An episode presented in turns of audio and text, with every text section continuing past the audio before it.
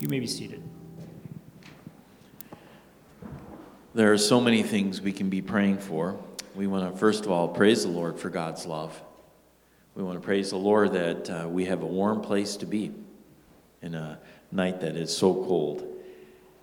And then we want to pray for Julie Christensen. She has some very uh, tough medical tests coming up tomorrow. Ashley Koschik and her uh, struggle with breast cancer. We want to pray for those that will be traveling over the holidays. And then, you know, we need to continue to pray for people in this world.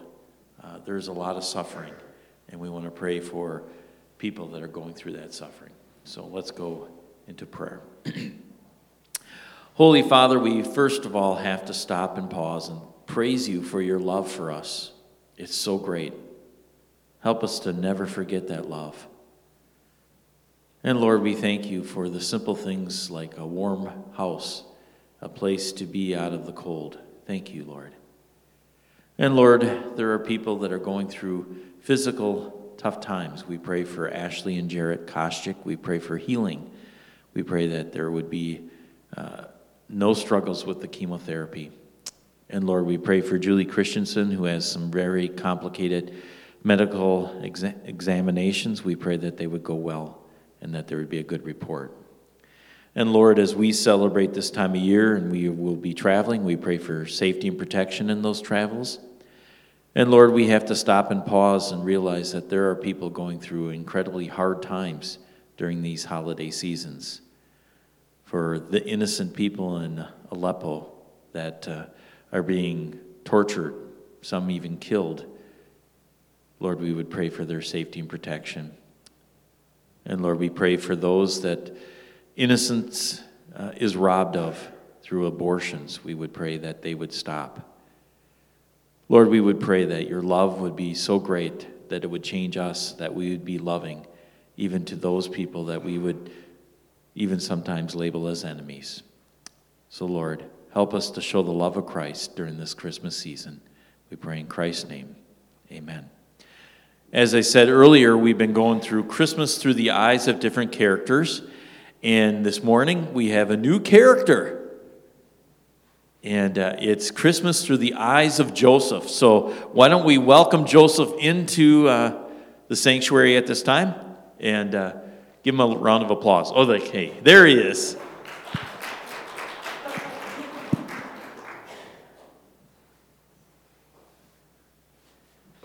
Hi, my name is Joseph, and boy, do I have a story for you. It's a story about fairness and unfairness. Life isn't fair. Have you ever heard that phrase? Let me tell you just how unfair life can be. As a young man, I had many so called dreams. I dreamt to be a carpenter, to make a good living, a sustainable living that would allow me to take care of and provide for our family. Now, with that dream came the desire to find a young woman of my dreams. In the heart of every young man beats the desire for love. Now, in the time I lived in, 2,000 years ago or so, one did not simply meet a young woman, fall in love with her as you do today. No, you had to make an agreement with her parents to marry their daughter. That might seem unfair to you, but that's not my story of fairness and unfairness. No, mine's much worse. Let me tell you the first time I laid eyes on Mary. I was enamored by her. Her beautiful dark flowing hair, her compelling eyes that drew me in, and the way she carried herself was more than enough to convince me that she was the one. I know, I know, love goes much deeper than that, but I can't help but admit I found her absolutely stunning. So, when my parents met with her parents to see about an agreement between the two of us, I couldn't have been any happier. My dreams were coming true. So, I began to put all of my plans into action. I started to build the perfect home for the two of us. As I learned more and more about her from her family, friends, and herself. It was a wonderful time, or so I thought. I later received the most unfair news imaginable. Mary was pregnant. She was going to have a baby. What? How? I didn't think she was that kind of girl. We'd never lived together or been together, so I knew that I couldn't be the father. How unfair this was for me. I mean, I loved her, but I felt so cheated. Yet the unfairness that I felt could not outweigh my love for her. So I made the painful decision to quietly divorce her. That night, I struggled to sleep. I tossed and turned, thought and rethought. After what seemed like endless hours of dreadful head games, I fell into a fitful sleep. Then it happened a crazy, out of the box, unexplainable dream. In that dream, an angel of the Lord spoke to me. He said, Joseph, son of David, do not be afraid to take Mary home as your wife, for what is conceived in her is from the Holy Spirit. She will give birth to a son, and will name him Jesus, for he will save his people from their sins. I woke in a cold sweat, not knowing what to think. I had a choice to make, a choice that no man before or since has ever had to make. Would I take Mary home, who I was just told was going to have a baby, because by the power of God, she was pregnant? Who would ever believe that story? They would think that we had broken God's sacred law and had already been together before we were officially married. How unfair this was for the both of us. But then again, I thought, what if this dream was true? How could God expect Mary to be the mother of God? How could God expect me to be the earthly father to such a baby? How unfair it would be to be called dad by the Son of God. How could I be honored by such a role in all of human history when I am so ordinary and so incapable? Would fear or faith win in the midst of such a choice? I was humbled by the mere thought. But yes, indeed, I would humbly accept this wonderful burden and my dreams would be forever transformed. I would have the opportunity to teach this little boy how to plane a piece of wood. I would teach him how to build something from that wood he created. I would say nighttime prayers to the one I should be praying to. I would teach him the Ten Commandments, and he would die for my sins because I had broken them, and he never did and he would favor me with the privilege of loving his mother and raising him as my son. Life indeed is not always fair, but God's love and justice outweighs any unfairness this world offers. Thank you.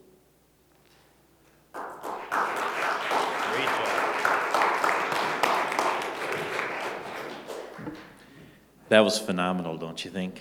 That was tremendous. Thank you, David, and his brother Joseph, who filmed him.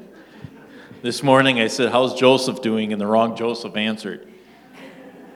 So, but uh, just overlooking what Joseph shared this morning, can you imagine what it's like, or what it would have been like, to be the father or the stepfather of God? You know, if, if you're a parent of a child that grows up to be someone famous, that's something special. But to be the stepfather of God, it's unimaginable, isn't it? You can't even comprehend something like that. And and you know, the problem is is we have a tendency when we look at the the biblical characters, we have a tendency to turn them into super spiritual heroes. But we have to remember that Joseph was an ordinary man, he was a carpenter. He wasn't really prepared as well. Could anyone be prepared to be the father of God? And yet, that's what he's called to do. You know, Joseph, like you and me, had weaknesses and strengths, talents and flaws. Could anyone really be ready for the job that Joseph was called to do? Author Mary Fairchild uh, gives us a snapshot of Joseph, a profile of him. God chose Joseph to be the earthly father of Jesus. The Bible tells us in the Gospel of Matthew that Jesus was a righteous man. His actions towards Mary, his fiancee, revealed that he was kind and a sensitive man. When Mary told Joseph she was pregnant, he had every right to feel disgraced. He knew that the child was not his own and Mary's apparent unfaithfulness carried a grave social enigma. Joseph not only had the right to divorce Mary, under Jewish law, he had the right to stone and kill her. Although Joseph's initial reaction was to break the engagement, the appropriate thing for a righteous man to do, he treated Mary with extreme kindness. He did not want to cause her further shame, so he decided to act quietly. But God sent an angel to Joseph to verify Mary's story and reassure him that his marriage to her was God's will. Joseph willingly obeyed God in spite of the public humiliations he would face. So, what lessons can we learn and take from Christmas through the eyes of Joseph. Again, like I said every week, there's many lessons we can take. I just give you three each week. The lessons I want you to grasp today is one, God is not fair. Two, it's not easy to follow God's will, but God still calls us to obedience. And three, God's love and justice is greater than any unfairness this world has to offer. So, what about God's not fair? Now, if I would have said that on the street, God's not fair, you probably would say, that's wrong. But the truth is, God is not fair, and we should be glad. We should rejoice that God's not fair, because if God was fair, we would be toast. Because if God was fair, we would receive, we would, we would receive punishment. We would receive judgment. You see, we, that's what we deserve. If God was fair, He would look at us and say, Oh, Darren, you know that sin you repeat it here? that one there, that one, and there's a lot of them, just so you understand, God would say, You deserve hell. That's what a fair God would do. But that's not what we receive, is it? Because God is loving, generous, graceful, forgiving God. We receive something else, don't we? And that is something for which we should rejoice and celebrate. And that's what really Christmas is all about. Now, the reason I bring up this point, and the, the play did a really good job on this, Joseph had to have felt that God was pretty unfair with him. You know, a young man dreams to have a lady to marry, she gets pregnant. Unfair. Unfair. Everything that he had hoped was ripped out from underneath him. And he could have said, It's unfair. And I'm sure he felt that it was unfair. Now, have you ever felt that God was unfair with you? If we think about it, we probably all have. Unfairness comes in all shapes and sizes, doesn't it? You're in a hurry and you got to go buy that last gift at the shopping mall. And you're looking for a close parking space. And it seems like God only gives you one that's a mile away. Unfair. Now, that's pretty trivial, isn't it? But what about a diagnosis of cancer? That seems pretty unfair. It's not trivial, is it? It hits right at the heart. How could this possibly be? Well, the Bible says in Matthew 5:45, he makes the sun rise on the evil and on the good. He sends rain on the just and on the unjust. In other words, that unfairness that we feel, that we cannot understand, God has a purpose and reason for it. One that, I'll be honest, as a pastor and having dealt with people over the years, I don't have the answer to. And people who pretend they have the answer, I think they're pretending. Because I don't know how to look into the eyes of, of someone who, who says, I have six months left to live. And I had so much more planned in my life. It seems so unfair. But on the other hand, I want to say this, though. We may not know why, but we can still trust God. That God is in control, that He can redeem the mess. The mess that sometimes we make, or the mess that this world makes in our lives. Romans 8:28 says, "And we know that for all those who love God, all things work together for good for those who are called according to his purpose." How is that possible? It's only possible because this Jesus that was born in Bethlehem was born to go to the cross. That cross is the symbol of the most unfair thing that ever happened in the world. And it was all that unfairness that was put on Jesus Christ that could redeem, reconcile, reverse all of the unfairness that you and I experience in this world. It's that unfairness that was put on Christ that three days later, Christ rose from the dead, means that all that stuff that happens to us,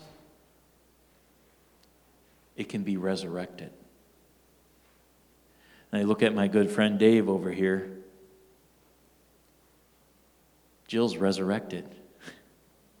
Praise the Lord. The unfairness that was put on Christ means Jill is in heaven. Isn't that beautiful good news? But God is not fair. Praise the Lord that He isn't. The second point it's not easy to follow God's will. Still, God calls us to walk in obedience.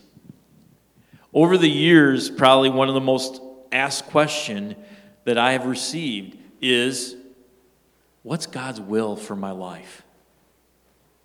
Again, it's not a, it's not a question I have really an answer for uh, clearly. Um,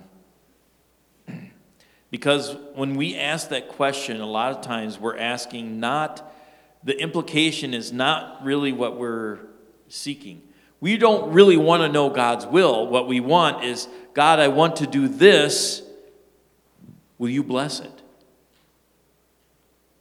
We want God to come along with us rather than for us to go along with God. And so, what are we really doing when we ask for God's will? God's will comes in all kinds of shapes and sizes, but it seldom comes with what I want. It has to come with what He wants. And I'm going to give you a very oversimplified uh, example here.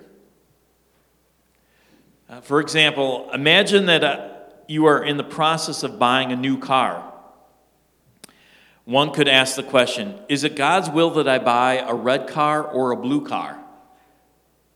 And God probably is thinking, just make a decision. I mean, I mean, he might say, "Have a, you should buy a red car," but I, I sometimes think that we we seek for God's will in the wrong place, and God's just saying, "Okay, buy a car." But but on the other hand, there's a more deeper understanding of this. Another question that we should probably ask in buying a car is this Should I really buy a brand new car with all the bells and whistles that cost far too much than I can afford, that might strap me from really being generous in other areas of my life? Or should I buy a car that is more practical? It lacks some of the curb appeal that I wish I could have, but it would have, I could afford the payments and maybe be more generous.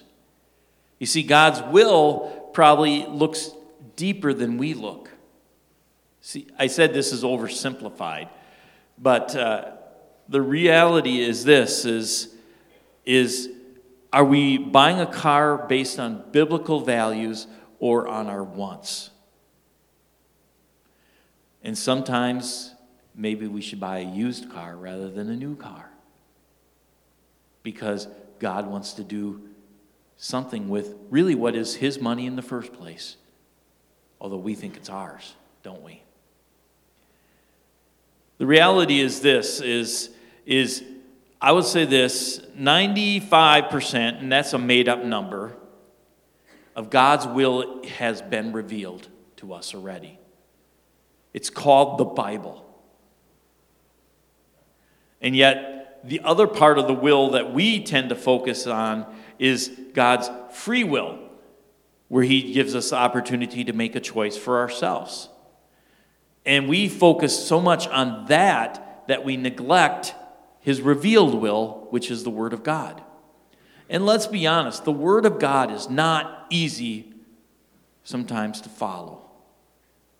Sometimes it kind of puts a crimp in our style. It tells us to do something that we don't want to do. And yet we're called to obey it. Anyways. And as a culture, we're facing that far more than we've ever thought, I think. You know, and I, I look at Joseph. He was called to obey God,